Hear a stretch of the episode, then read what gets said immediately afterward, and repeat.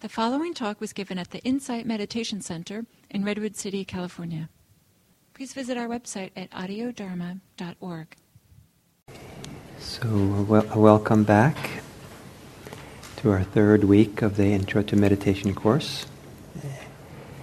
And um, people are still coming in. We could take a few minutes to, if any of you have any questions or want to report a little bit how your meditation is going or maybe how those, if you did the exercises in the homework, what that was like for you.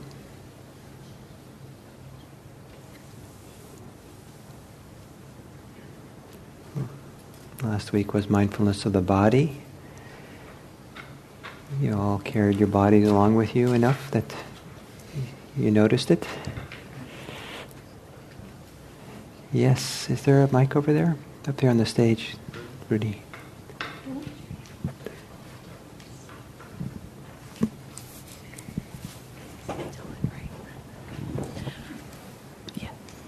Uh, one thing that I noticed is that I felt like I was swaying, like not like I was drunk, but I kind of felt this like swaying, and I, I thought to myself while I was meditating, why am I swaying? And I realized it was my heart beating. Mm, yeah. And that I could actually feel it. And I mean, not that, you know, I'm unaware of my heart beating, but it just felt really neat to experience that and not just kind of be in the moment with it. Nice, very nice. Yeah, as we get quieter and more sensitive, more aware, there's all kinds of uh, perceptions, inner events that we start becoming aware of that often we've spend a whole lifetime not even knowing.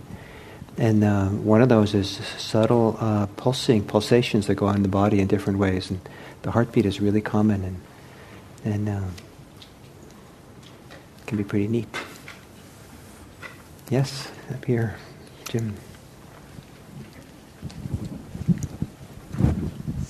Uh, I've been having some uh, some. Oh, hold it closer because. Sure, uh, I've been having some backache yeah. last few days, and uh, it it's worse in the late evenings. Uh, but I try to meditate for that reason in the mornings. Uh-huh. But the moment I sit down to meditate, I uh, just the backache comes as the first thing to my mind, and my mind just goes there. Mm-hmm. And it's almost like you know, when I was a kid and I was sent to study, I would just think about the first distraction and just take all my attention. Yeah, yeah, yeah, yeah.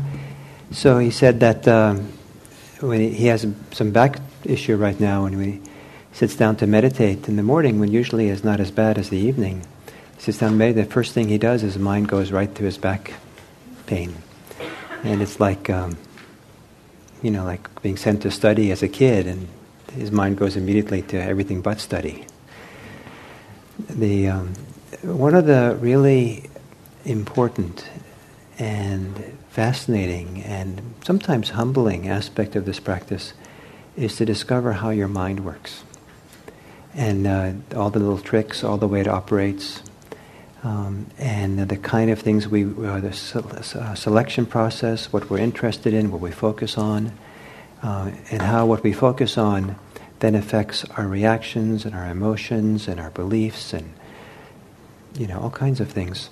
And um, many people don't see the cause and effect relationship. They don't see how their mind works. And because they don't see it, they just live in the middle of it, kind of being pushed around by it, somehow controlled by it, somehow under its influence.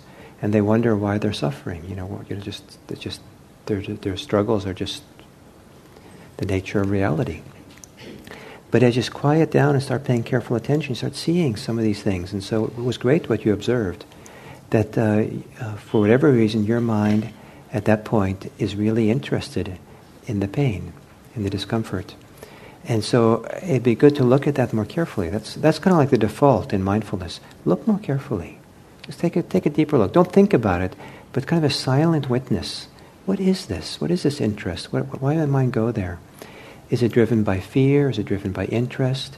Is it uh, uh, driven by scientific inquiry, completely neutral observer. You're taking field notes. You know, it doesn't really. You don't really care if you're pain or you're pain or not, but it's just kind of interesting. So you might as well study it. Or is it? This is the end. You know, this is going to affect the rest of my life, and this is you know a lot of you know. But what goes on? Why, why the selection process?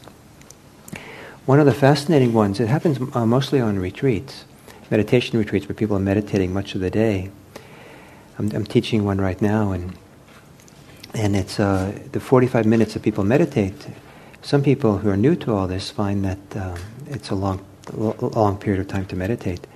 And uh, people have told me in this retreat that uh, in their mind, they're screaming at the bell ringer, ring the bell. and um,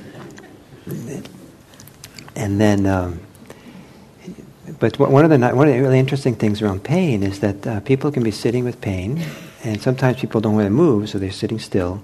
They're telling, you know, yelling at the bell ringer, ringing the bell, and uh, you know, they, I can't stand it anymore. This is the worst, and this is terrible, and and whatever, and um, and then finally the bell does ring, and it's such a relief. Oh, great! And they said, oh, that was really nice, you know, that was really hard, and it's nice the bell rang, I'm so glad it's over, and now I can move. But you realize you haven't moved. You're still sitting exactly the same posture, and your knees don't hurt anymore. Your back doesn't hurt. What? what? Where, where, did it go? All they did was ring the bell and it disappeared. Uh, the role the mind has in accentuating pain and highlighting pain and manufacturing pain is really big. It's, it's mostly it's under under undervalued. Um, I once read a study about pain, or some some people, physiologists or psychologists, studying pain, and they said uh, that pain is a compound event made up of ten different um, factors, and the physical injury, the physical thing that might be, uh, is only one of the ten, and and uh, and you need to have a sum total of this, of these different things operating in particular ways for it to be registered as pain. And uh, the physical thing is not the only thing. So you can have the physical thing without being registered as pain, because of the other nine things that have to come into play. And um, and some people uh, report this, for example, when they have a pain, and as soon as they go to the doctor and the doctor gives them diagnosis, it goes away. Or just going to the doctor, like you know, you know, where, where's the pain? Well, it's not there. Uh, or people who have in, in battlefields uh, have very different relationship to the same kind of pain they might have if they, you know, not in a battlefield when the situation has a whole different context for understanding it. So some of the other factors that come into play are imagination, our values, our beliefs, our fears, our emotions, um, this, uh, the interpretation of danger we have, uh, the feelings of safety we have in relationship to it. Many different things come into play. And so, uh, an interest is one of them. And uh, so sometimes pain gets accentuated because we're really interested in it. But it's possible to be very respectful of pain, and not to deny it, but not be particularly interested in it. And it doesn't, it, sometimes it doesn't get very strong then. And just to sit in the background, it's okay. So that was a long answer, but I hope that was okay. Okay, yes, here. Yeah, good segue for you. Um, I chose to cook a meal that my mother used to make as a kid. I haven't had in over 20 years. And uh, as I was mindfully eating it, a lot of emotion came back from eating it with my mom and dad. And my dad passed away a little while ago. And uh, yeah, it was very interesting, um, really hard. But uh, the emotion definitely was attached to the to the eating. The eating, yeah. So, so there's all associations. So all the associations we have also is part of it, the memories we have and what we associate different things with.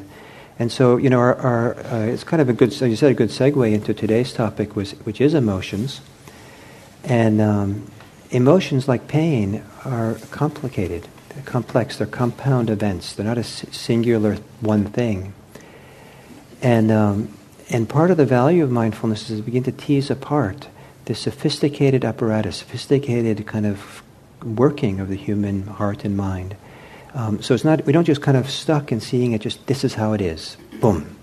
You know, I, I'm, I'm, I'm sad. But we start seeing there's memory and associations and many other things that go into it. And so we start, not, uh, again, not to disrespect it, but actually to have a deeper respect because we understand the, the sophisticated operations of the heart, of the mind, and the relationship between our thoughts, memories, projections, plannings, and what goes on in the heart with our happinesses and sadness and griefs and, and joys and all kinds of things that go on. And um, one of the things that one of the points I'd like to make today about emotions is that uh, our capacity to have emotions is in fact connected to this sophisticated apparatus of many different th- things operating together. And uh, it's not an accident that we have emotions. It's not like, you know, a rather unfortunate thing that, you know, we're better off without them, right? Um, but the emotions are an extremely important part of how we negotiate the world, how we understand the world, how we understand ourselves. It's part of the communication system. It's part of the, the antenna, the part of the uh, ways in which we respond and react to what goes on around us. Sometimes that complicated uh, world of reactivity, reaction, response, perception that all goes into emotions serves us really well, and sometimes it doesn't. The um, um, sometimes um, you know, f- uh, fear is really important, and what fear does for us physiologically is really important for us. It gears up our physiology so that we can somehow run away from the saber-toothed tiger, and and uh, we probably all should be very grateful to our ancestors who uh, had this wonderful capacity of fear that kept them out of the saber-toothed mouths. And uh, only because of that are we here today. So it's a really a good thing. Um, uh, but I think that our ancestors who really had fear as a really important quality of their life um, were probably not anxious about uh, whether they can be first in line to get the Apple, the, the iPhone 7. Or anxious about, you know, uh, some idea, you know, a- it's, you know, anxious about what people are going to think about them at their speech they're going to give at work next week. Um, or anxious about, will anybody accept me if I go to the party?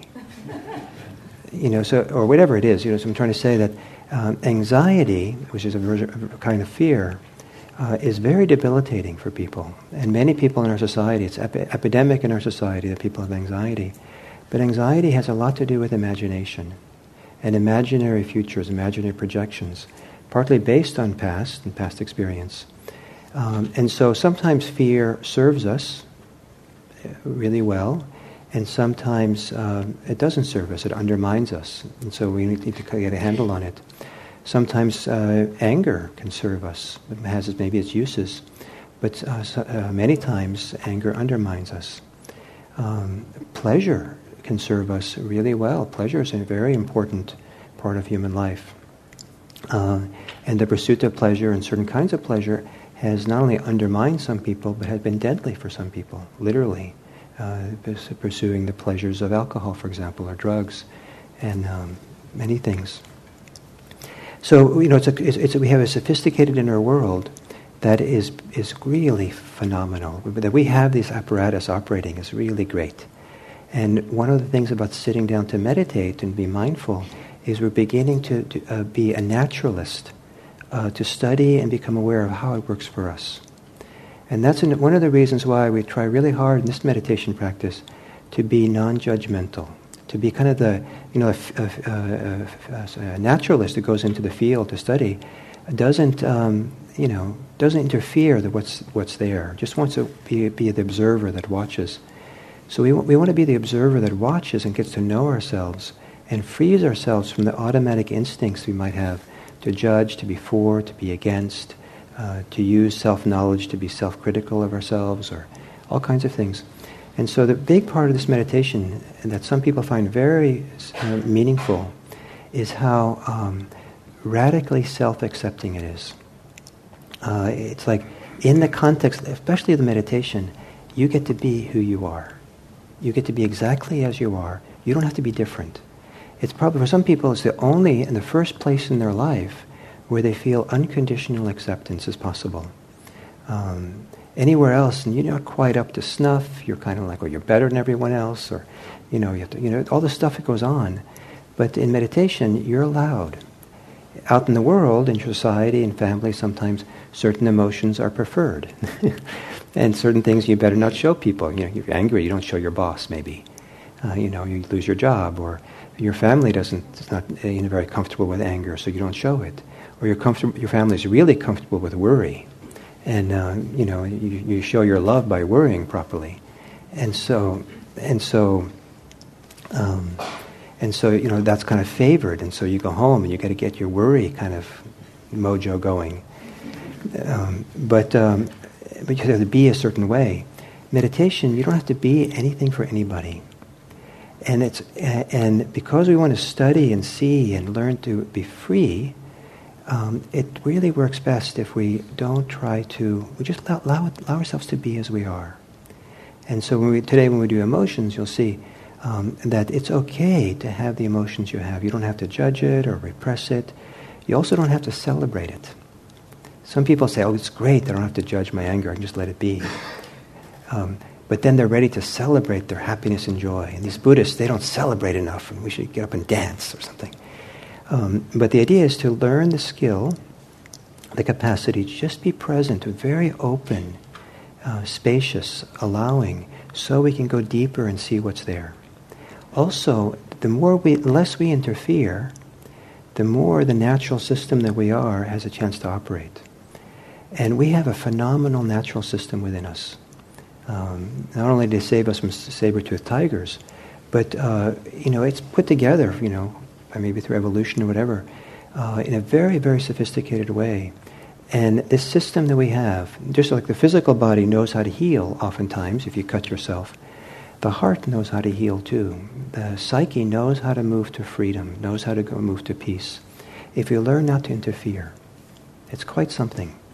And so to sit and be present so one of the things that we need to do for this to really work well is we first have to become aware of our emotions and to really be, learn to see it and then learn how to be with it for many people in a very new way, in a very different way. Make some sense so far? So, with that as an introduction, um, maybe we can do a meditation and. Um, and please, if you'd like to stand so you're more comfortable when you sit down meditating, you stand for, you know, a minute and stretch, shake out your feet.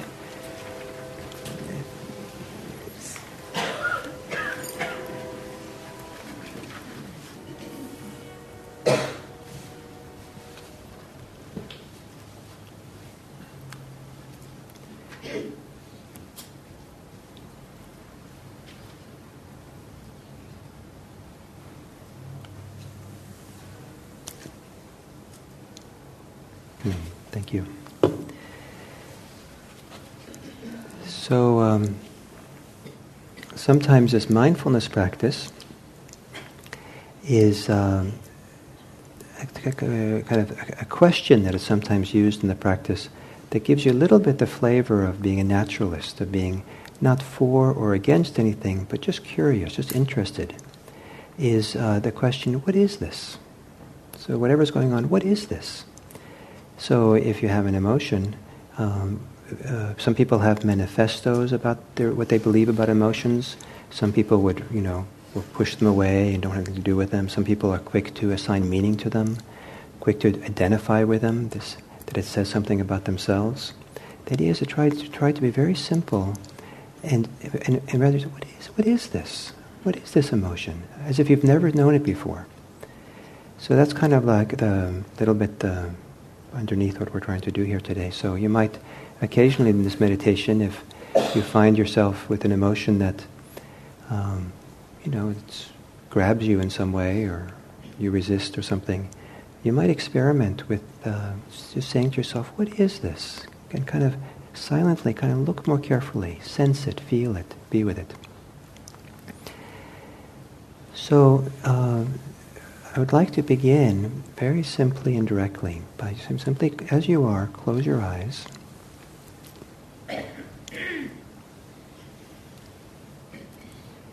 Then, as you are right now, how are you feeling? What mood or emotion, mental state is present for you?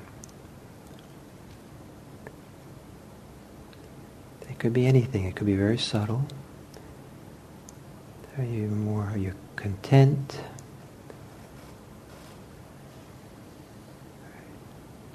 Uneasy in some way? Are you happy? Are you sad? Are you worried or delighted?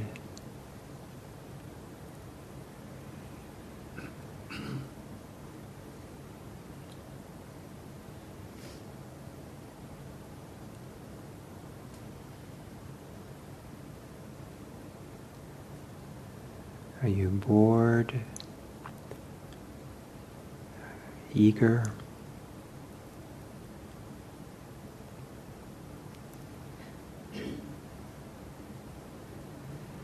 Are you dull?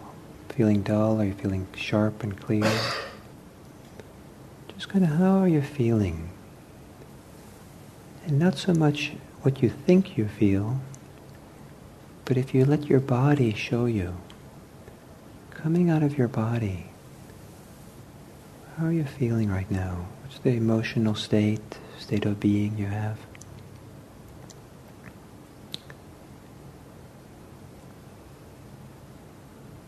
And no matter what it is, take a few moments to, to see if you can find that neutral place, that naturalist place.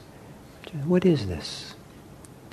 Giving it permission to be there but a little bit stepping away from it so you can see it and what is this? Allow it to be there.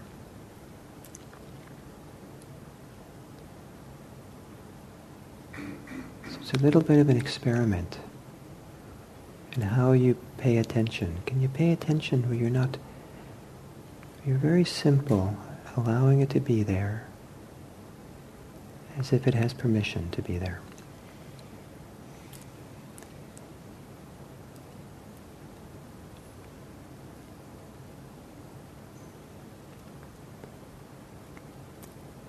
So at the beginning of a session of meditation, it's sometimes useful to check in with yourself this way because sometimes unacknowledged emotions can cast their spell on us. They can kind of cast a color how we see and what's going on. If we're in an aversive mood, then everything we're aware of when we meditate, we kind of have it, we're against. Or if we're anxiety, whatever arises, you're colored by that anxiety. Or if we're in love, everything is colored by, you know, something like that.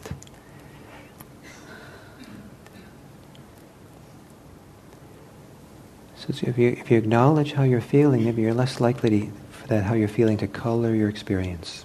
It kind of it can be a little bit beyond the side. So then, as in the way we usually start, you can take a few long, slow, deep breaths.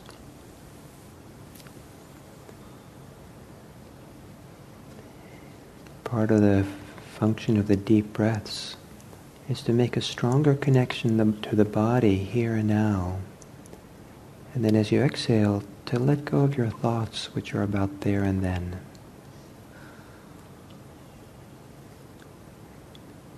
Remind yourself here is where you are.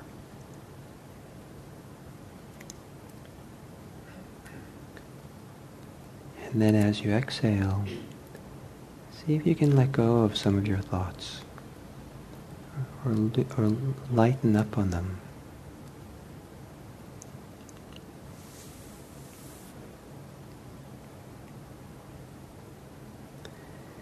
Letting your breath return to normal.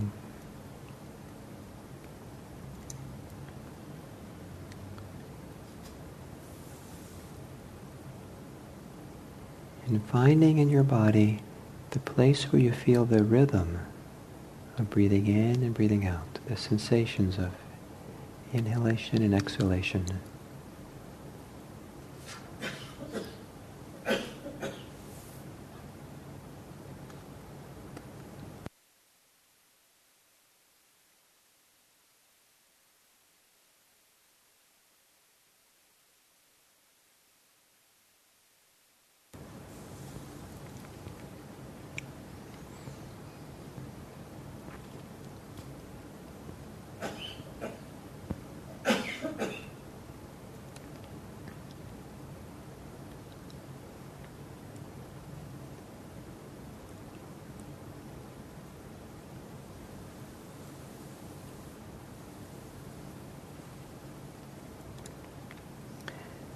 And as you're with your breathing,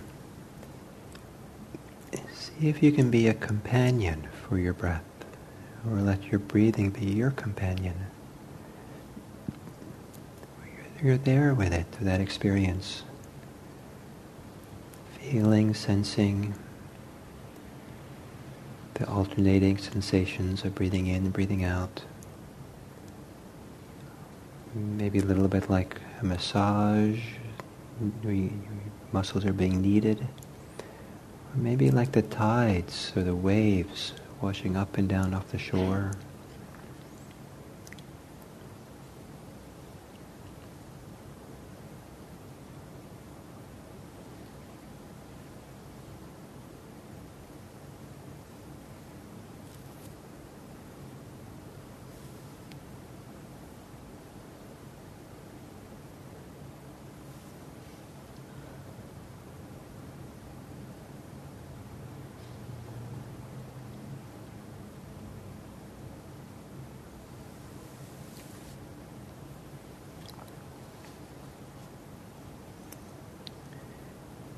Noticing if your mind gets involved in thinking. It's okay if it does. But when you notice that, see if you can come back again to your breathing. It doesn't matter how many times your mind wanders off, it only matters how many times you begin again.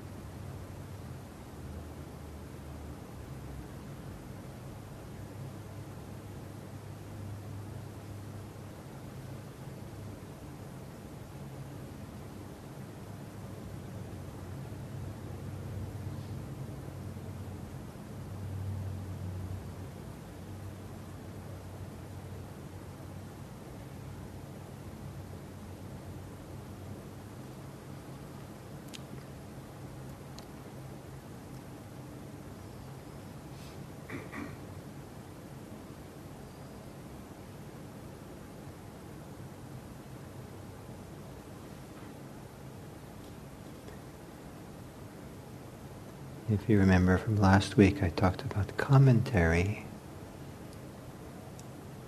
There's no need for commentary. It's enough just to be with your experience. What is, what is this? just let it show itself to you. Be with your breathing. Be as you are. For another minute or two, come back to your breathing. Let it settle you, help calm you down, relax the thinking mind.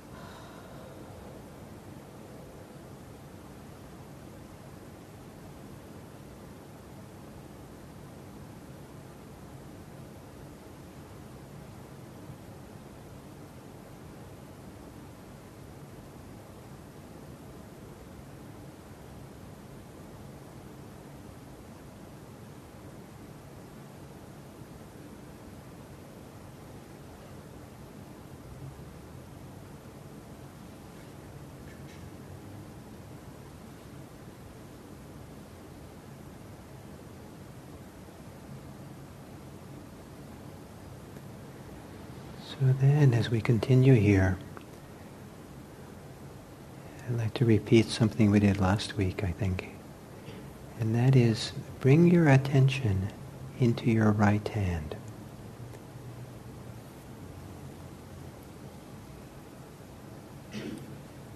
With the idea that the right hand maybe is a relatively neutral place to bring your attention. If it is, bring your attention to some other place, some neutral, simple, ordinary place in your body that has no charge to it, doesn't hurt. So bring it into the right hand. And explore the hand, but also explore what it's like to bring your attention to roam around the roam around the right hand and to just feel the hand.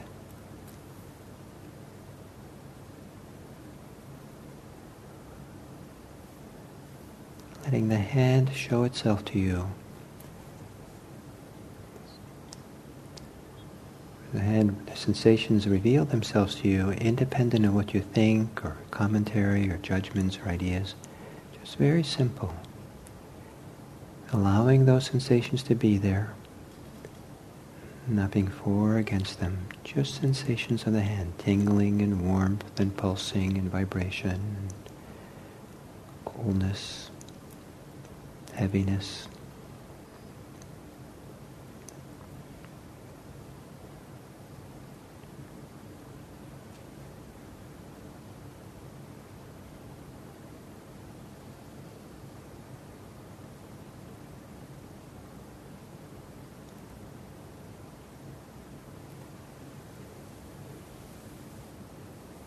Now in the same way, in the same way, can you bring your that kind of attention to how you're feeling right now. What is the emotion or attitude or mind state, mood that you have? It might be very subtle. It might be vague what it is. It's all okay. See if that the way in which you just felt the sensations of the hand, see if you can take some moment just to feel or experience or sense or your mood or emotional state. It's okay for it to be there.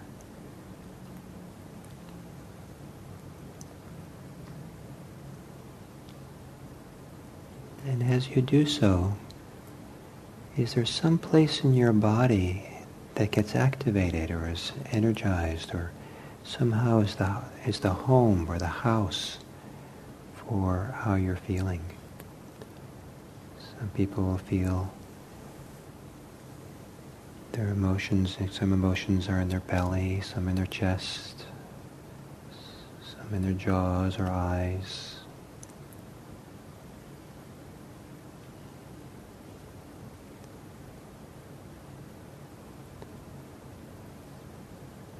And it, if you do feel like it has a place in your body that's associated with the emotion, in the same way that you felt the hand, feel that part of your body and feel what's there associated with the emotion.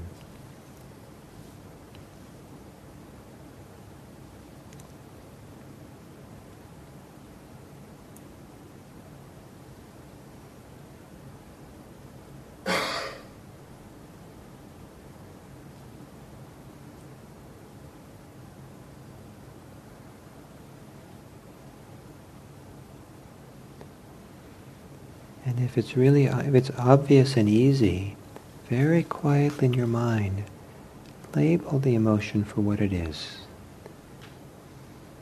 Sad, happy, anxious, peaceful, calm, agitated, bored, bored, curious, resisting, accepting. So name it like that gently, but in a way to see if it can help you not identify so strongly with it, not be caught in its grip or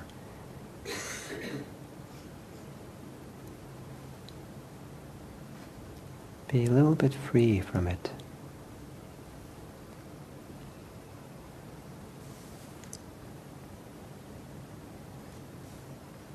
And if how you're feeling changes as you watch, see what replaces it.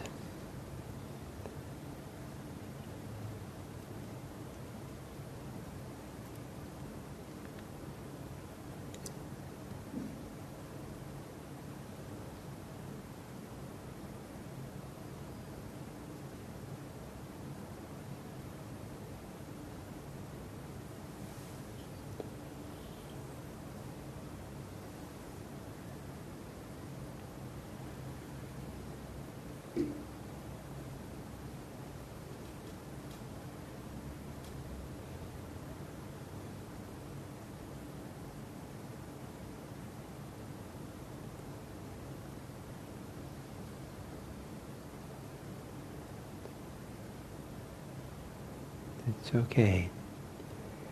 So then, in the last few minutes of this meditation, if you'd like, come back to your breathing. Maybe start by taking a little deeper breath than usual to make a strong connection. And then let your breath return to normal. And see if you can ride out the sensations of breathing in and breathing out. Just hang in there with it. Hang out with the breathing. Maybe it's helpful to ever so slightly whisper in and out, so you can stay there and help the mind become quieter.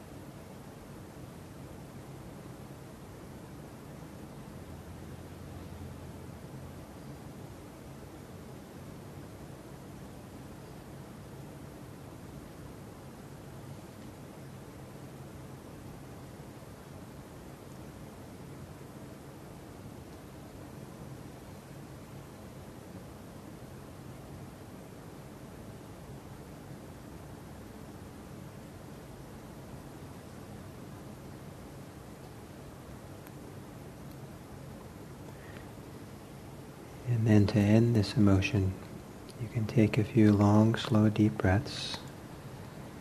Feel your body. Feel the chair or the cushion, floor. And when you're ready, you can open your eyes.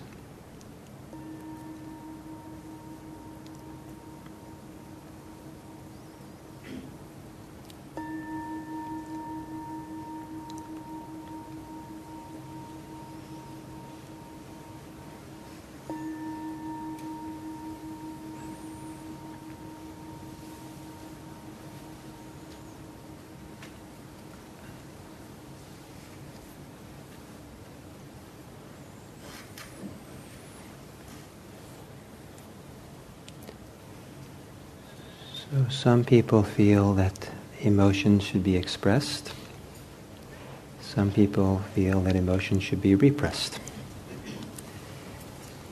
The approach in the mindfulness meditation is neither expression nor repression, but rather to it's just to let it be. Let the emotion be. You don't have to act on it, you don't have to give voice to it. Just let it be. Uh, don't have to deny it or judge it. Just let it be and watch it. Be, know it's there. Be aware. Hold it in awareness. Something happens in awareness that is very different. And it's kind of counter, counterintuitive for many of us where you feel you have to do something. Something has to be done here. And, um, but you don't, you don't have to do much except just be aware. So in that guided meditation, I asked you a couple of times to be aware of your emotion, your attitude, mood. what happened to some of you when you did that? It'd be nice if you could hear the range of things that. What was the like? Yes. Did you wait for the mic? It's, it's coming.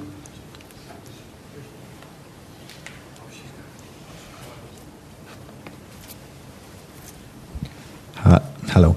So the first time that you mentioned that we should look for the emotions, I found it very hard to put my finger on it. It was as if I was in a room which was kind of semi-dark, and I kind of saw from the corner of my eyes there were some shadows, but I couldn't really, you know, put a focus on them.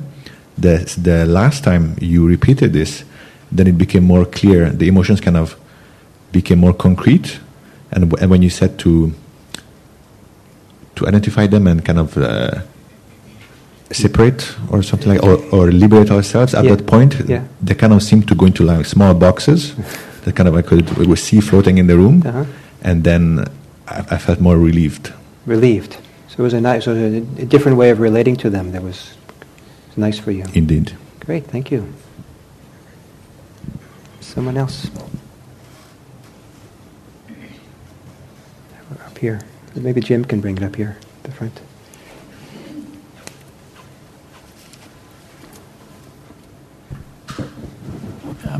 I guess a similar point. Um, I had a very difficult time eliciting any emotion other than it was calm. Uh, you know, I felt calm, and I didn't really feel an accentuated emotion of any kind. Ca- Calm is an emotion. Yeah.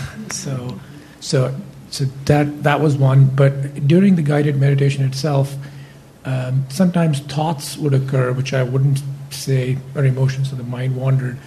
But the overwhelming sensation I still felt was more physical than emotion. So the emotional sensation of calm didn't go away, but I could notice the physical sensations. That were connected to the calm? Um, that was, the, I mean, the mind uh, emotion I felt was calm, but the physical sensations were the dominant sensations often. Great, great. So, And what, what was it like to just be aware of the calm?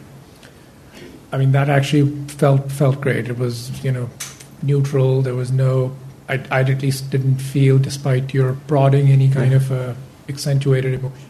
But you, you didn't have to, but, you- but it was nice to feel the calm. And uh, so it was nice to hang out there. And, and uh, if I had uh, instead said pay attention to the, the train whistle, you would have, you know, maybe it wouldn't have been as nice as noticing the calm. Yeah, absolutely. So straight behind you. Yeah, behind, right there in the chair. I have a real problem with anxiety, Yes. And um, that was the emotion that I was grappling with, and I had to ask myself, where in my body is this emotion? Where is it coming from? Right. And it's my breath and my heart. So this whole chest area? Yes. Yes. And I found it. It was hard. But to- Congratulations. That's great to find it in the body. Uh, and and that this path of mindfulness, when you can begin localizing in the body, that's when the, uh, the path begins opening up. It's, so it's, it's much, this is much more about going through the body than going through the mind Okay. this way. And uh, so much so that uh, it was either Freud or Jung who said the royal road to the unconscious was the dreams. Uh, in Buddhism, we, we would say the royal road to the unconscious is through the body. So, so once you felt it in your chest, in that area, uh, did anything shift and change for you? It was good to acknowledge it. Uh-huh. So it was, I know this is a little bit, uh, I don't want to put you on the spot, but can you kind of fill in, in what way was it good? How, how was it good for you? It, it was good because it gave it meaning. Mm. The way I describe my anxiety is that I live with stage fright Uh-huh. all the time. Uh-huh. That I always have that feeling of stage fright. Uh-huh. And by feeling it here, did you, were you a little bit freer from it then? Or? Yes. And it gave you some maybe some hope that it didn't have to be stuck there? Yes. Because when it's not, when before that, it was just more disembodied and not clear where what? Yes. Great. And, and um, we'll get back to the body again later, but thank you. So up here.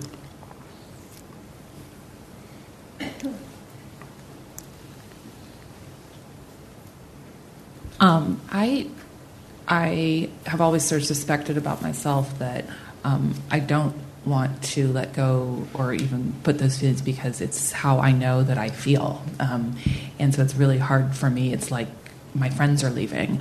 And so that's kind of how I Yes. felt is that I, I was like, don't go, don't go, because then I'm just going to be sitting here in this empty room by myself, Mm. and um, and and I'm not feeling anything, and that's like I don't like that feeling of just feeling like I feel nothing, Got it. and um, I I guess I just um, I think that the the feeling that I hold on to most is the um, it's not quite anxiety, but it's like a holding of my breath when there are things beyond my control that I'm thinking, well, what more can I do to control this? And so I always feel like I've I've got my breath held and I'm waiting to exhale. And, th- and that feeling of anxiety, of holding your breath and what more can you do, Right. is a, is a um, familiar companion for you. Yeah.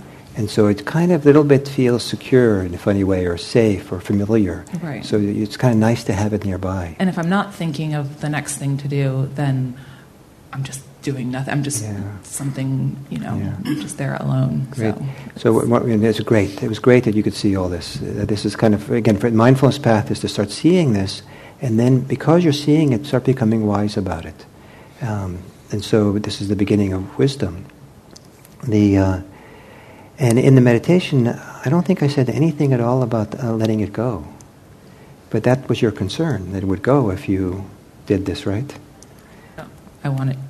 You, want- it's so important. You want to keep Yeah, it. I want to keep it. The other thing um, is that I, I say it's like a feeling of waiting to exhale, but actually I feel that it actually is in my lower back muscles. Mhm. Um, that's where I actually feel the the waiting to exhale and the relaxing. Yeah. So some people identify very strongly with their emotions.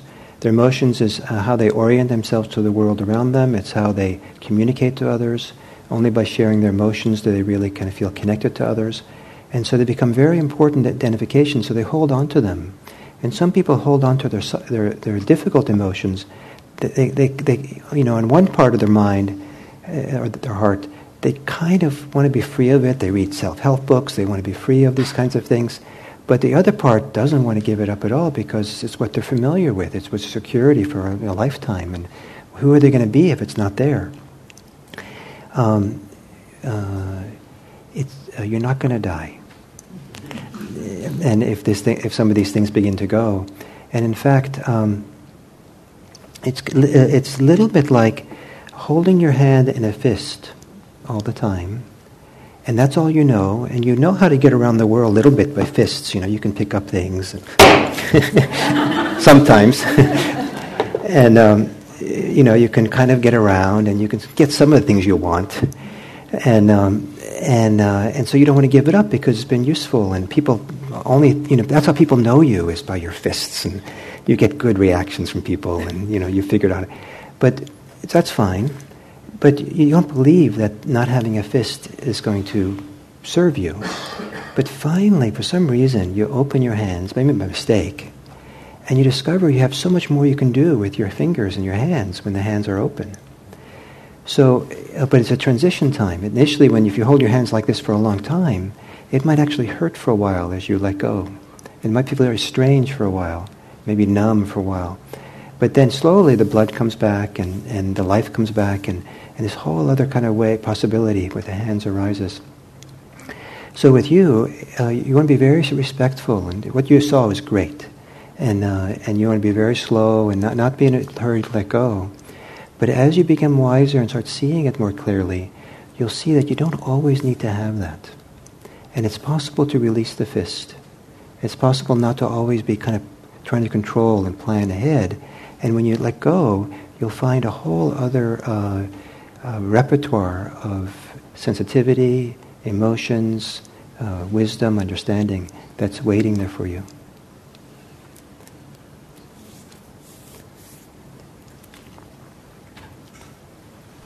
Is it possible? I had um, two opposing emotions. Yes. The first one was contentment, Uh huh. and then there was something underneath, and I was just fighting it and fighting it, and it was um, I was a little overwhelmed. I've been um, going through my house and going through closets and all kinds of things that I haven't gone through in years, and making lists of you know all the different things. So I felt overwhelmed by that, but I was also very content. Um, I just spent like three days with my little granddaughter, Yeah. and it's it's very um, calming. Yeah.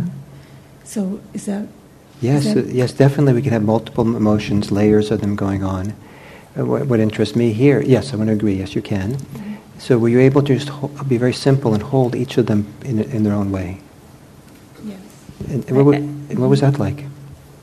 Well, I just remember you saying that um, it's okay. Uh-huh. It's okay to have both of these at the same time, and I was really fighting the the overwhelming one. Uh-huh. Were you able to kind of give up some of the fight? Yeah, And what was that like? it's kind of freeing. Oh, and what happened to the overwhelm when you kind of stopped fighting it? Well, then I had to just. You asked us to find out where we were holding it in Yeah. our body, and after I found that out, then it was. Um, it felt like it was okay. Oh, nice, nice. Great, thank you. So maybe one more up here. So um, it was pretty amazing when you when you asked us to find the emotion and then see what lights up in our body. It was kind of instant. Yeah. Oh, there and visiting with that, and everything was going really well until you said, "Now, what is it replaced by?" And I had this big. Now- now- uh, what is it replaced by? Oh, if it, if it went If it- away. And I had this big yell in my head, like, no, it's not ready to be gone. and then I remember this visual you gave us last week, um, like this. Yes. And I, Yeah. and um, I just allowed it to like hang out there. And it kind of reminded me what you were talking about. It, um, that fear, which was unsafe and unjust, could hang out there like it's okay as long as you need to. And then where it was, which for me was really right here, all of a sudden, heard the feeling of heard came in. Mm. So at once in my hands was unsafe and unjust, and as long as you need to hang out there, okie dokie. Uh-huh. And so it was this beautiful, amazing thing, right? And then as soon as we opened our eyes and stretched, my diaphragm ceased, like Ah. no more breathing. So back, just, back, back to normal. yeah, so I just wondered, as a beginner to a, a long sit, how do you, um, what do you recommend as the way to continue that gorgeous breathing and that balance of Mm. to diaphragmatic action? Yeah. Thank you. I think you don't want to hold on to any particular thing like that. You just want to keep looking. The mindfulness is just keeping mindful of what is. And if you lose it, then be mindful of what it's like to lose it. And, and hold that. Hold that. As soon as you try to w- hold on to, uh, you you have a very nice feeling that goes on, very free and nice and relaxed and smooth. As soon as you want to hold on to it, uh, you're starting to live in your preferences and your bias in a way that begins to interfere with what's happening. You don't know, uh, none of us really know uh, um, what really needs to happen in our psyche, in our hearts and minds. You don't know what movements are there. Um, sometimes you need to be afraid. That needs to be come up, and you need to see it in a new way. So I think it's better not to try to have to hold on to something, but just be content when it's nice and really nice. Just be content with that for that duration. And when it changes and you tighten up, uh, just be content to follow that and see how it changes and hold that. Because it might be something really important that needs to come out and happen. Take your time. And, um, and the fact that in meditation you could relax and then your eyes opened up and maybe you came back to the usual habit, um, don't be discouraged by that. It's really powerful that you had that alternative. Uh, I lived for years with a tense stomach. And I would relax in meditation, and that relaxed, nice stomach would last about five seconds. And then it would tighten up again. It was instinctual. And uh, you know relax. And it took it took years before it sl- slowly, slowly uh, it let go, and now it's usually pretty relaxed. Thank you. So um, once the Buddha was teaching a group of people, like maybe like you, and he said to them, um, if a um, archer comes along and pulls his arrow and, and shoots it at a, another person, that person who's struck by the arrow, will that person hurt? Will it be painful? And the audience said, oh yeah, be struck by an arrow is painful.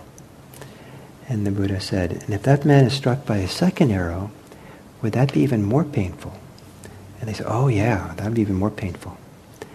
So then the Buddha said, um, sometimes the first arrow is just what life brings you. The second arrow is the one that you shoot. Meaning that if I am walking down the sidewalk here and I trip on the sidewalk, and I'm a mindfulness teacher, and I'm supposed to be mindful of everything I do, right? And you all see me trip. You know, I might have scraped my knee, you know, that's, that's the first arrow. The second arrow is, oh no, I'm a klutz. I'm a no good walker. And now my whole career as a meditation teacher is at stake, and you know, I need to kind of, kind of, I need, I'm afraid I'm going to lose my whole profession and reputation, and all these good people, and, and, and so now I got to get really motivated to try to convince them that I'm okay. I'm, I'm still a good teacher. So oh, that's like a series of second and third and fourth arrows. Those are the ones I do. If I'm sitting and meditating, and the instructions are going to stay with your breath, and my mind doesn't want to stay with my breath. It keeps wandering off into, into thought. It goes into thought. thought. So I don't know if that's the first arrow, but maybe it's say it's the first arrow. Just what happens. The second arrow would be, I'm a lousy meditator. I shouldn't be doing this. And then, not only am I a lousy meditator, but I think I chose the wrong meditation. I'm always choosing the wrong thing to do. I'm a very poor choice. I was I just listen to my friends too much, and you know they they influence me, and I don't really, you know, you know I don't really you know stand for myself, and and I don't really stand for myself because, you know, those parents of mine, and they were so dumb. They were so they were so domineering and and ups, you know, and they're so like, and I'm so angry with them, and how could they have done that to me when I was so small and so defenseless, and and this is really terrible, and and I really need to do something about this, but I can't afford therapy anymore, and therapy is so expensive, and it's so hopeless. Boy, my life of mine is so difficult, it's so hopeless. How, how am I going to manage this? And um, and then, you know, but you know, I've heard that meditation can help. But wait a minute. I'm meditating. so I, I went on a whole kind of trail of first, second, third, fourth, fifth, you know, arrows. Some people live their lives at the 118th arrow.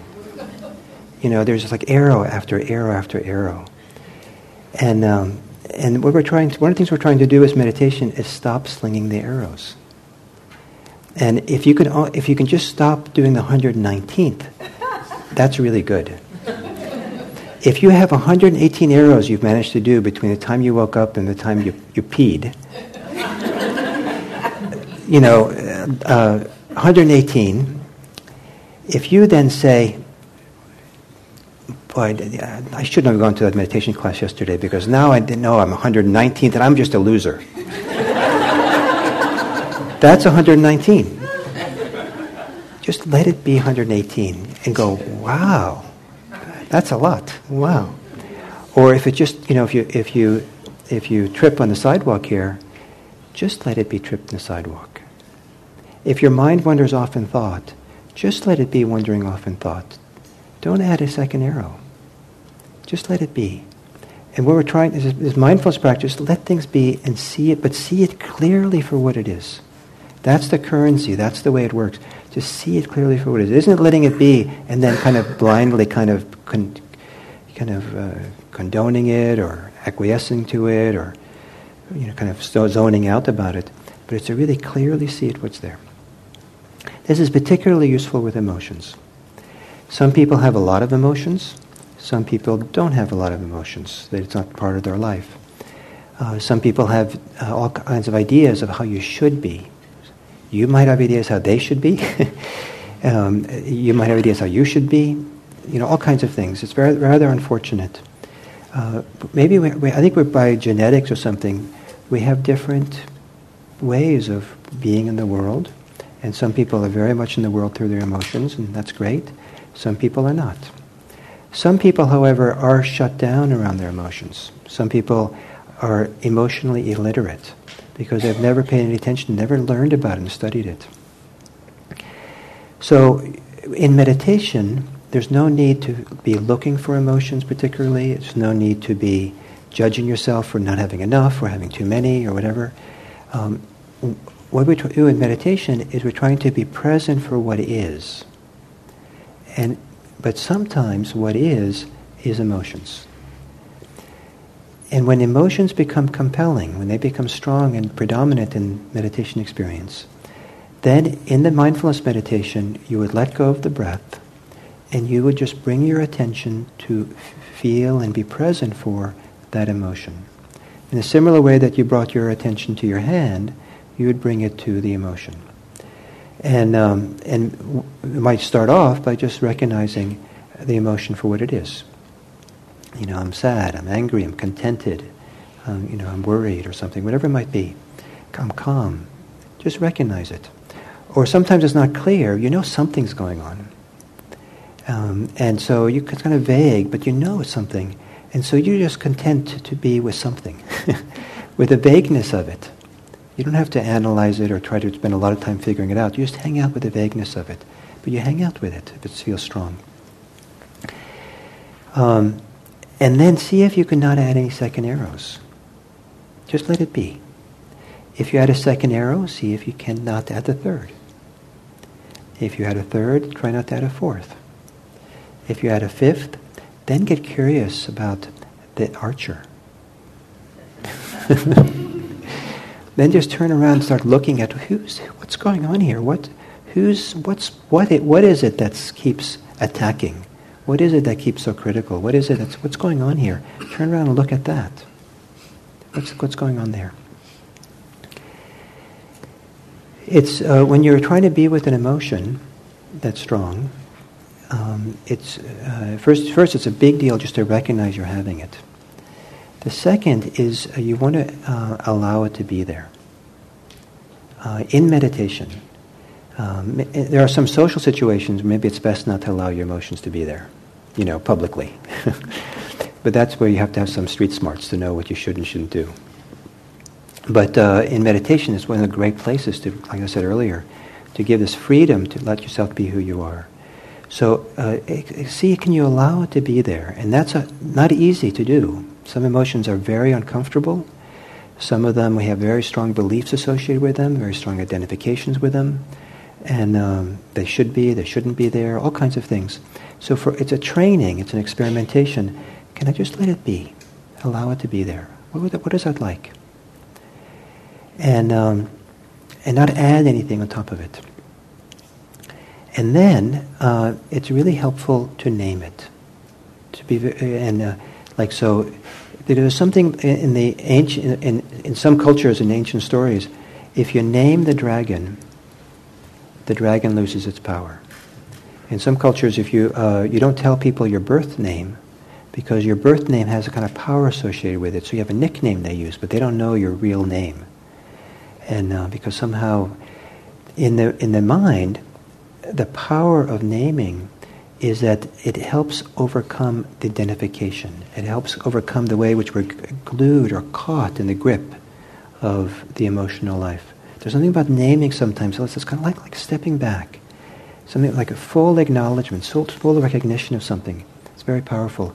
You've probably been in an experience where uh, someone, uh, we have the English expression, um, you know, they named it, you know. I would like to name something's going right now And occasionally, if it's done right, um, uh, everyone kind of go, oh yes, I'm glad someone named it. It's kind of this acknowledgement.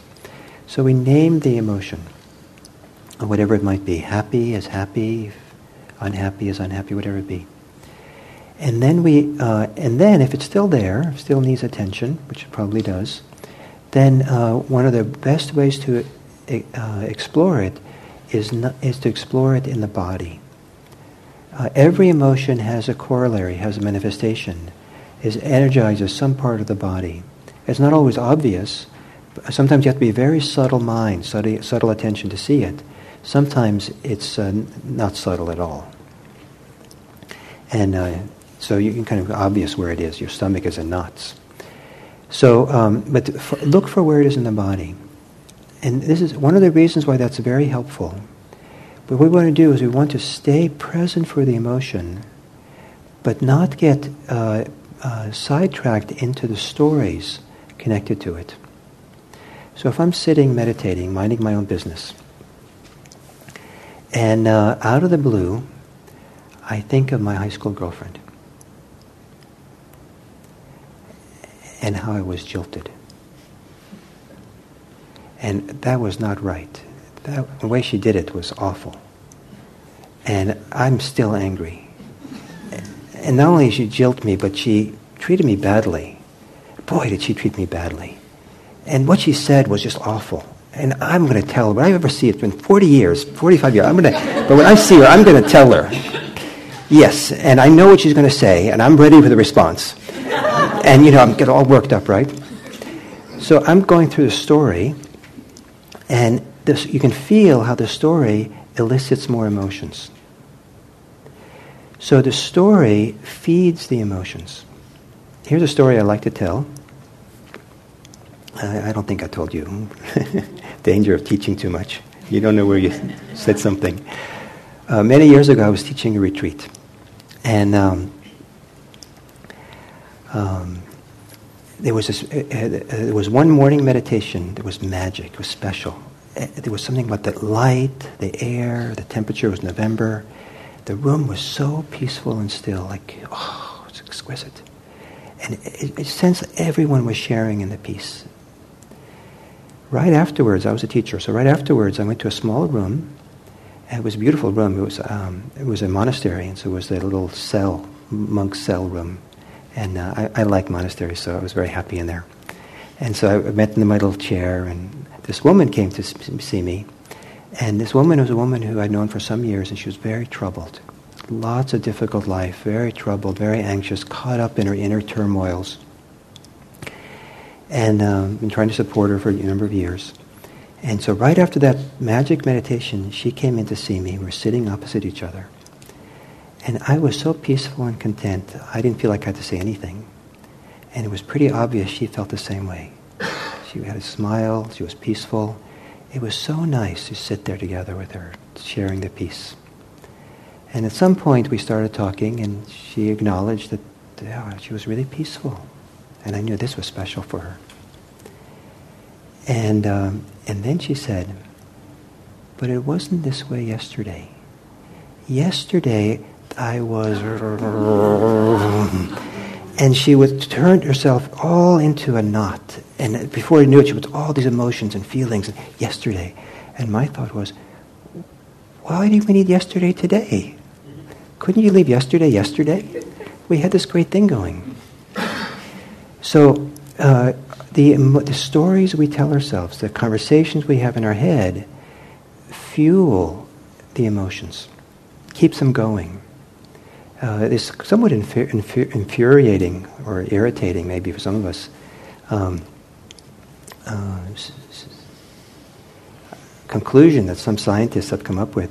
I don't know where they got it, but that um, that no emotion will last more than like 90 seconds.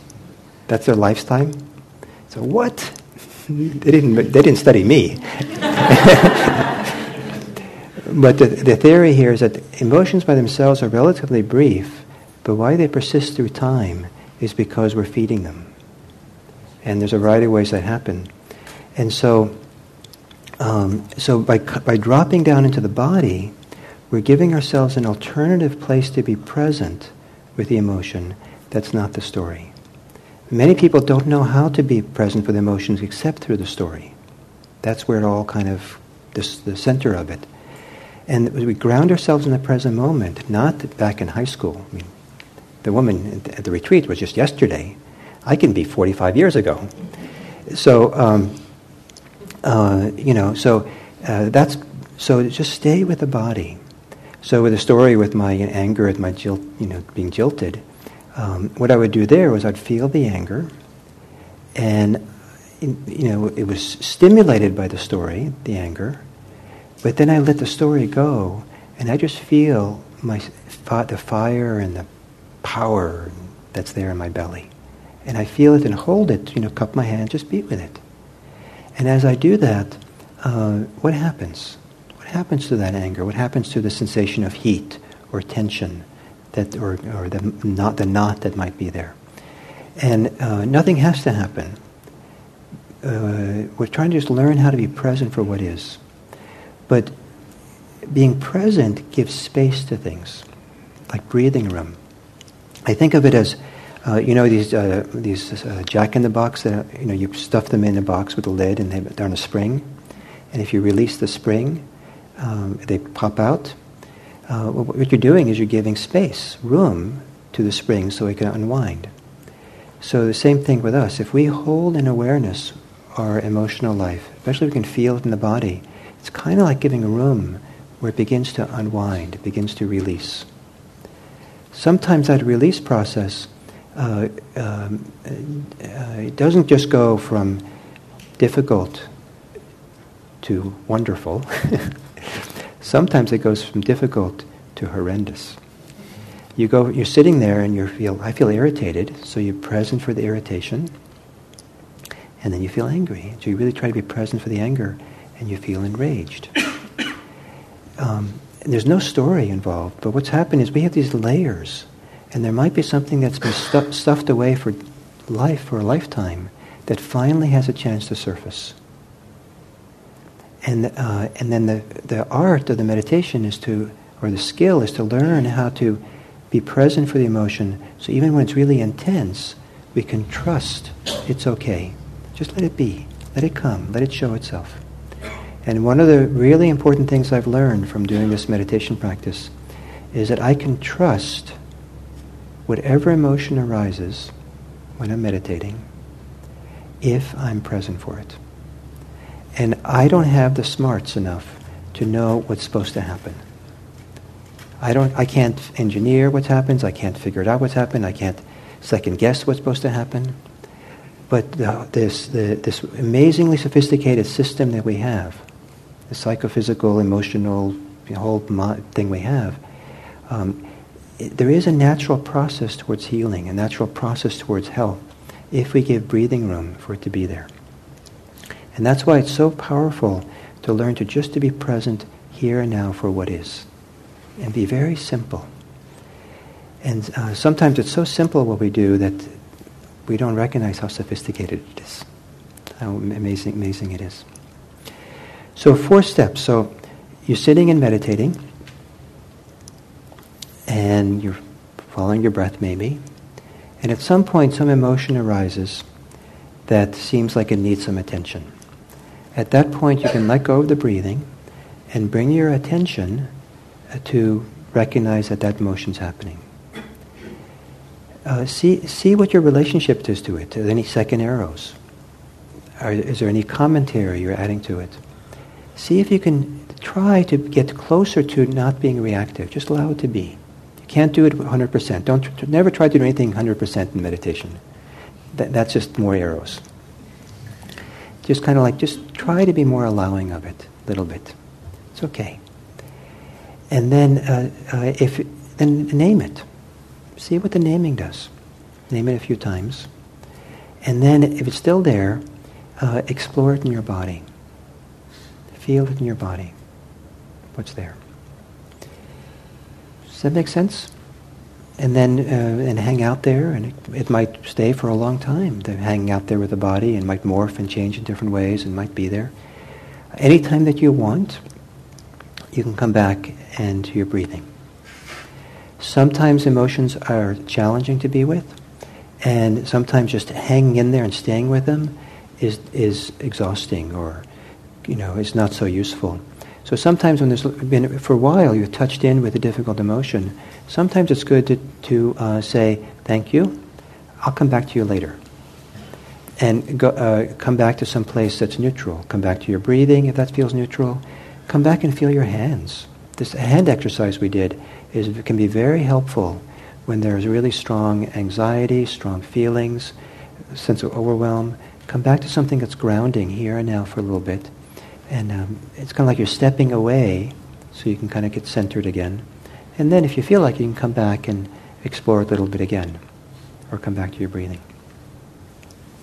So any questions about this? Yes, please. There's a mic. Is we, do we have a mic? Yeah, here.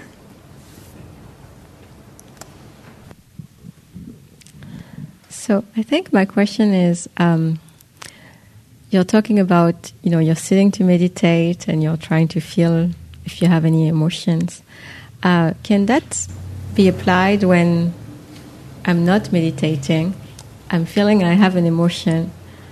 Do I just sit down and meditate then? Oh, it can be. Uh, well, um, I've done that. I think it's a great thing. If, if, if it seems like the right time and place, uh, and like at home and you're alone or something, it's really interesting to have a strong emotion and just stop and be present for it. It's very respectful of it, just to really feel and be with it.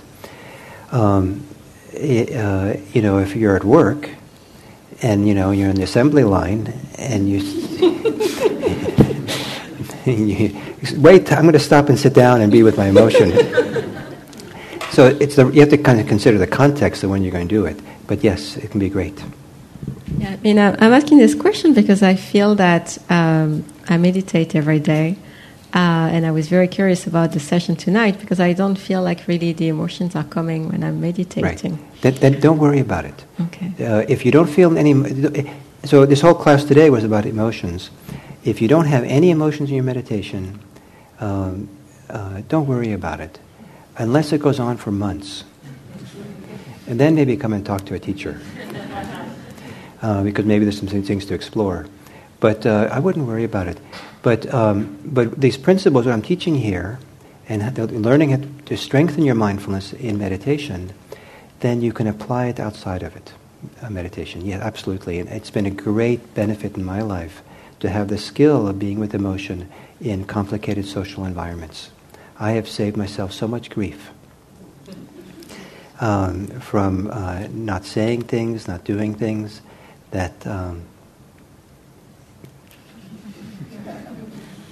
that you know would have required a lot of process. So I, because I know how to be present for it, I know how to recognize it, I know how to not to identify with it. Just let it be. Um, yes. Could I ask one more question? Yeah, please. Um, so I'm struggling a little bit with the let it be and don't go into the story. Like, um, I feel like if I let it be, you know, all these arrows are coming, like you're describing. Um, so, is it really going straight into the body, or what do you advise to do to really let it be with, without going to the next? Well, if, if the arrow shooting happens automatically, then uh, become curious about the archer. Just step back and, and, and look, look at that experience. What's it like to shoot an arrow? And let that be, but really get curious. What is this? What is this shooting of arrows? Does that make some sense? Yes, I will try. Thank you. Yeah, yeah. Let us know what you find out, if you'd like. The um, so um, I'd like to. We have about ten minutes before the end. There is a homework here, so it goes over this little bit there, and and my book that's by the door has um, a chapter on emotions. You can read it. And um, also, um, uh, there's some exercises there, what things you can do outside of meditation as well. But I'd like, in the last minutes we have, I'd like to do one more meditation. And, um, and it's going to be uh, connected to emotions, but a, very different approach. uh, than what I've taught you so far. And um, it's not actually mindfulness meditation, but it's a meditation that uh, we teach as a complement to mindfulness meditation, as a support for it.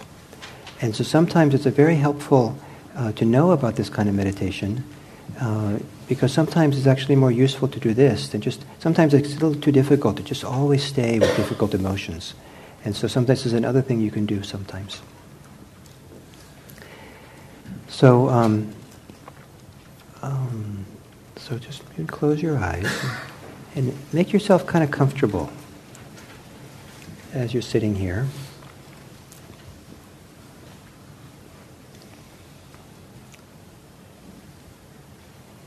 And being comfortable here. Kind of take some gentle breaths, maybe gently deeper breaths. And as a way maybe of just checking in with yourself, settling in, letting go.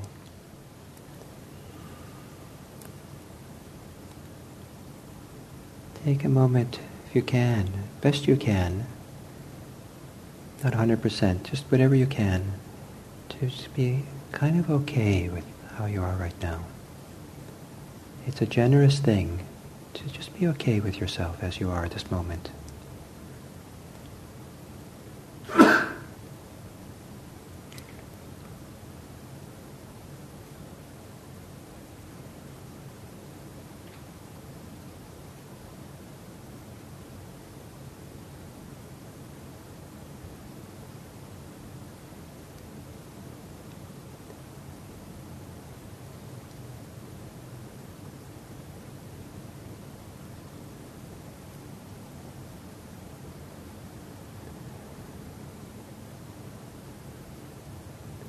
So, this alternative meditation is a meditation on being friendly to yourself.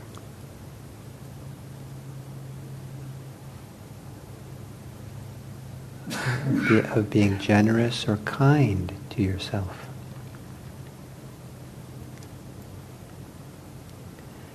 And as you're sitting here, with thinking or feeling, whatever way you can,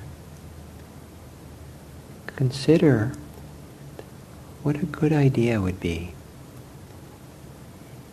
if you were happy, if you had a sense of well-being.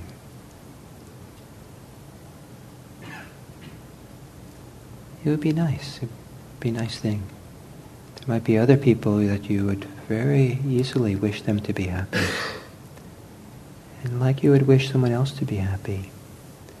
See if you can find some part of you that feels generous to yourself, or at least hypothetical about yourself. It would be nice if you could be happy.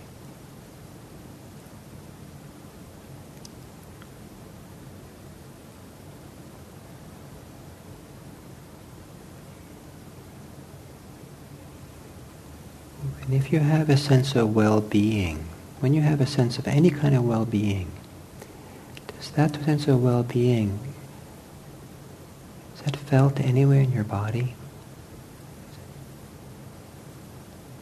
Does it manifest someplace in your body the feeling of well-being, happiness, peacefulness, a feeling of safety? If you felt safe or happy, what happens in your chest, in your belly?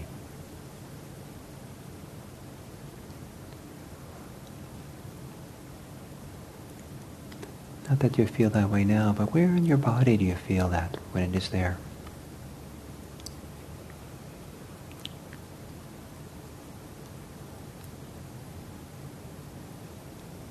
And then very quietly, silently in your own mind, repeat the words I'm about to say for yourself, towards yourself, and see if you can kind of get in the spirit of the words, or so let the words, what's the meaning of the words, somehow touch some place inside that maybe kind of means, can get, can get behind the words. Silently to yourself say, May I be happy.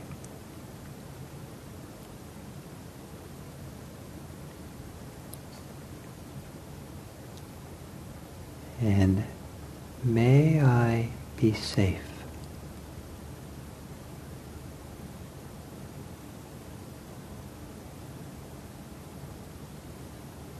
May I be at ease.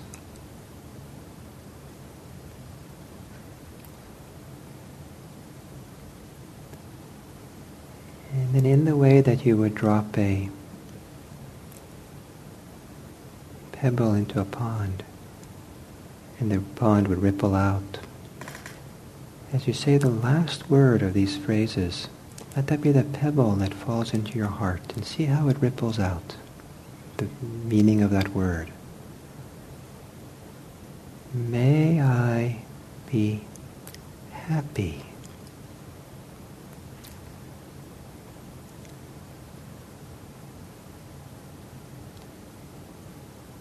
May I be safe.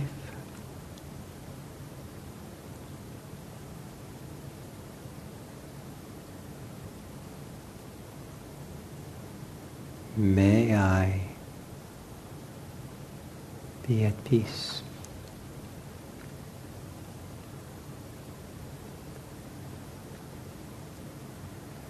And we'll do it one more time.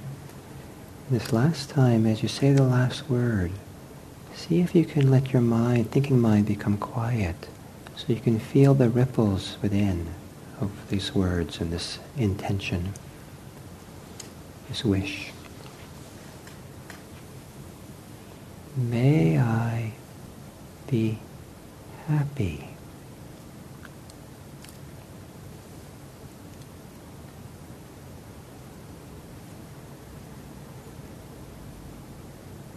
May I be safe.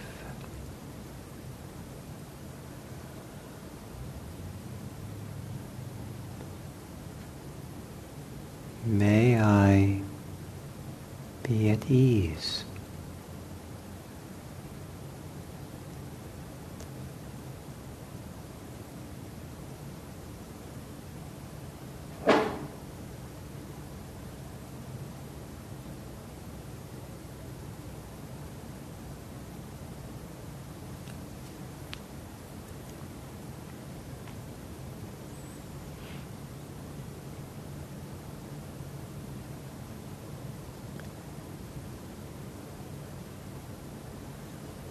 So then to end this sitting, you can take a few deep breaths. And when you're ready, you can open your eyes.